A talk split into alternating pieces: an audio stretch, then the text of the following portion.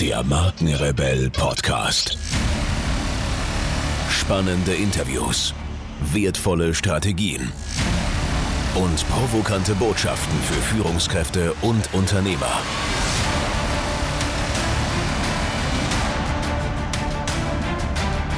Stell dich den Herausforderungen der Digitalisierung und setze als Marke ein Zeichen.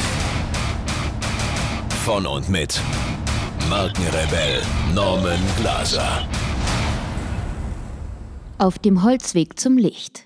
Übertragungsmedien.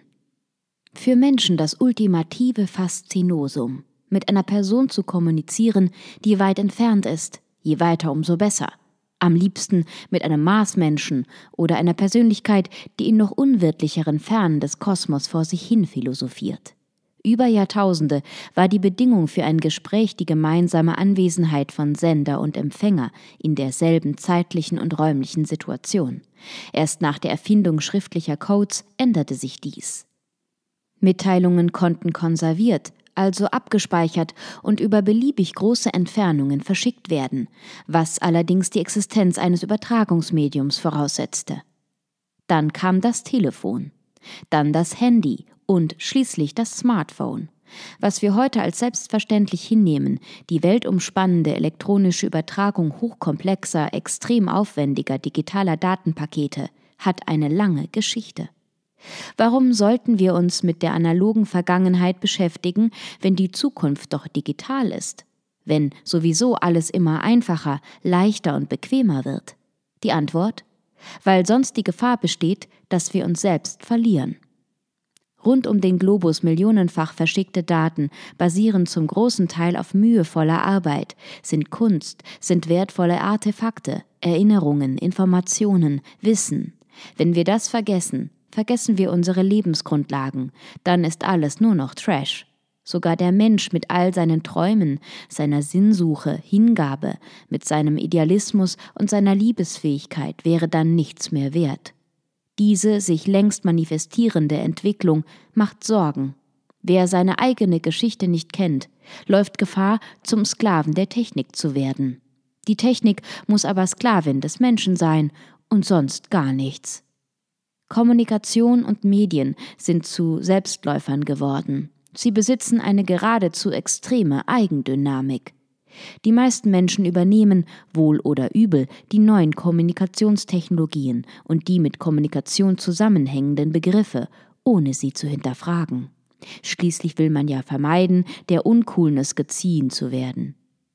Nur wer sich selbst versteht, kann aber auch die Welt verstehen, was umso wichtiger ist, wenn diese Welt sich angesichts der Digitalisierung als rasendes, immer schneller drehendes Karussell von Waren, Dienstleistungen und neuen Begrifflichkeiten präsentiert. Es ist hochinteressant und vor allem nützlich, zu wissen, welche Mühe es einst erforderte, einer anderen weit entfernten Person eine Nachricht zu überbringen. Wenn man nicht in der Lage war, selbst als Übertragungsmedium zu fungieren, schickte man einen Boten, der dem Empfänger die Nachricht mündlich überbrachte. Es ist überliefert, dass man früher den Überbringer unguter Nachricht zuweilen bestrafte, als wäre er für deren Ursache verantwortlich. Solches kann uns heutzutage zumindest in der zivilisierten Welt zum Glück nicht mehr widerfahren. Womit wir aber rechnen müssen, ist, dass der Provider eines Übertragungsmediums eine Nachricht zensiert, womit wir schon in der Jetztzeit nämlich bei Facebook und anderen Plattformen wären. Provider? Die Digitalisierung der zwischenmenschlichen Beziehungen zwingt uns dazu, den Kommunikationsbegriff viel weiter zu fassen. Wir meinen damit Interaktion und Transaktion im weitesten Sinne. Der Sender-Empfänger-Begriff muss deshalb auf den Angebot-Nachfrager- bzw. Provider-User-Begriff ausgedehnt werden. Deren Verhältnis wurde im Verlauf der Jahrhunderte umso abstrakter, je mehr sich die Medien aus dem Face-to-Face-Rahmen in immer potentere Plattformen und Marktplätze verwandelten. Ein Provider, nach heutiger Diktion das Unternehmen, das Internetdienste anbietet, ist kein Übertragungsmedium, vielmehr er kann als Nutzer, zum Beispiel Mieter, Anbieter und Betreiber des Übertragungsmediums fungieren. Ein Provider ist aber schon der Betreiber einer Brieftaubenzucht, der die Taube zum Übertragungsmedium abgerichtet hat.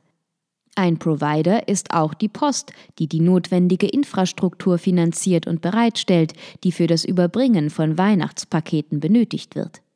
Für die Übertragung digitaler Daten kommen mehrere Alternativen in Betracht. Erstens das höchstpersönliche Überbringen eines Speichermediums durch den Absender oder durch einen Boten.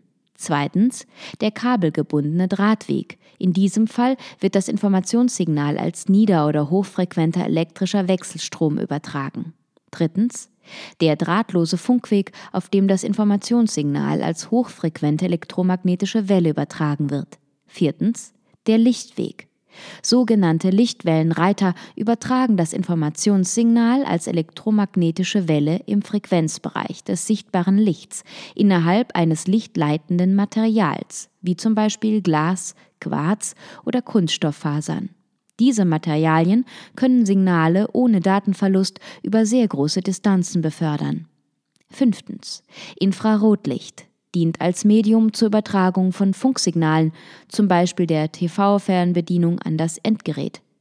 Sechstens. Bluetooth ist die Bezeichnung für eine Schnittstellentechnik, die seit den 90er Jahren als Industriestandard komplexe Datenübertragungen zwischen zwei oder mehreren Geräten über kurze Entfernungen per Funktechnik ermöglicht. Dank Bluetooth sind Kabelverbindungen zur Überbrückung von kleinen Distanzen überflüssig geworden tolle Techniken, entsprungen dem menschlichen Erfindergeist. Pioniere. Je mehr nun die Angebotsseite die Hegemonie über die Medien an sich riss, umso problematischer wurde das Sender-Empfänger bzw. Provider-User-Verhältnis. Heute ist es den Empfängern kaum noch möglich, sich vom Einfluss der allgegenwärtigen Medien abzukoppeln. Medien sind zu den kultur- und identitätsstiftenden Formaten geworden. Sie sind die Macht, ohne sie ist die Welt nicht mehr denkbar. Sie schaffen neue, andere, volatile Realitäten in der Realität. Angesichts des absehbaren und im Prinzip begrüßenswerten Endes des fossilen Zeitalters und der gleichzeitig stattfindenden digitalen Umwälzungen stehen völlig neuartige Interaktions- und Tauschsysteme am Horizont, die die Welt radikaler verändern werden als alles bisher Dagewesene. Dies leuchtet umso mehr ein, wenn wir bedenken, dass das typisch und einzigartig Menschliche, das Menschliche per se, Kognition, Denken, Bildung, Intellekt, Sprache, Verständigung und Bewusstsein, ja die gesamte psychische und geistige Sphäre des Menschen von den Veränderungen betroffen ist und sich entsprechend mitentwickeln muss, beziehungsweise darauf geachtet werden muss, dass sich die Technik nicht so weit vom Menschen wegentwickelt, dass das Menschliche am Ende zum UFO wird. So ähnlich dachten vielleicht die Weltraumexperten von der NASA, als sie im März 1972 vom Weltraumbahnhof Cape Canaveral aus eine Sonde namens Pioneer 10 ins All schossen. Primärer Zweck der Mission? Das Gerät sollte Fotos vom Jupiter gen Erde funken.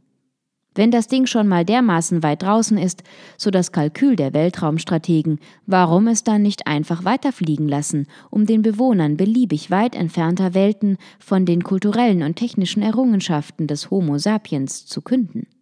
Statt aber den außerirdischen Empfängern die Entzifferung irgendwelcher Chiffren und Codes zuzutrauen, bestückte man die Sonde mit einer 23 x 15 x 1,3 cm großen, goldbeschichteten Aluminiumplatte, auf der das Leben auf der Erde und die Spezies Mensch in abstrakter Form abgebildet sind. Zusätzlich kritzelte man die Position unserer Sonne relativ zu 14 Pulsaren in der Milchstraße auf die Metallunterlage. Den in der Öffentlichkeit breitgetretenen Zank um die von Kritikern als zu pornografisch empfundene Darstellung der menschlichen Geschlechtsteile beschloss man unter den Tisch zu kehren. Auch die Warnung einiger Wissenschaftler, die zum Gruß ausgestreckte Hand des Mannes könne von den Außerirdischen als zu aggressiv empfunden werden, hielt man für abwegig. Mit der Pioneer 10 kommunizierte die NASA so lange es ging. Im Dezember 1973 dauerte die Übertragung des Funks zwischen Erde und Sonde, obschon mit Lichtgeschwindigkeit übertragen, 46 Minuten. 30 Jahre später waren es dann zwölf Stunden. Irgendwann sank die Stärke der eingegangenen Signale auf ein kaum noch messbares Trilliardstel Watt. Das letzte Lebenszeichen der dem Sonnensystem längst entrückten Pioniersonde erreichte die Bodenstation im Januar 2003 aus mehr als 12 Milliarden Kilometern Entfernung. Piep! Seitdem ist Ruhe. Das nächste Sonnensystem Alpha Centauri ist aber nur noch knapp vier Lichtjahre entfernt. Die Pioneer könnte also schon in etwa 100.000 Jahren die ersten Bilder unseres Nachbarsterns zur Erde funken. Houston, wir bitten um etwas Geduld.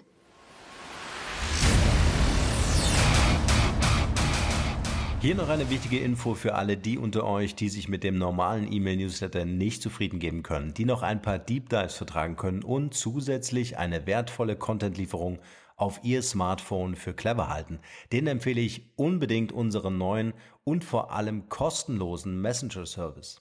Ganz egal, ob ihr WhatsApp, Facebook Messenger, Insta oder Telegram verwendet, wir liefern euch alle neuen Podcast-Folgen, natürlich unseren monatlichen Ratgeber als E-Book sowie weitere spannende Informationen frei Haus in eure Lieblings-App. Und das alles kostenlos und ohne Werbespam. Das verspreche ich euch. Geht dafür einfach auf unsere Website www.markenrebell.de und klickt im Menü oben auf den Punkt Service. Probiert es einfach mal aus. Es ist kinderleicht und seid gespannt, was hier in den kommenden Wochen so alles abgeht. Wenn euch dieser Podcast gefallen hat, wären wir euch sehr verbunden, wenn ihr euch kurz Zeit nehmen könntet und uns eine Bewertung bei iTunes da lasst. Das dauert nur wenige Sekunden und ihr helft damit, dass auch andere diese Informationen erreichen und wir diesen Podcast für euch noch viel, viel besser machen können.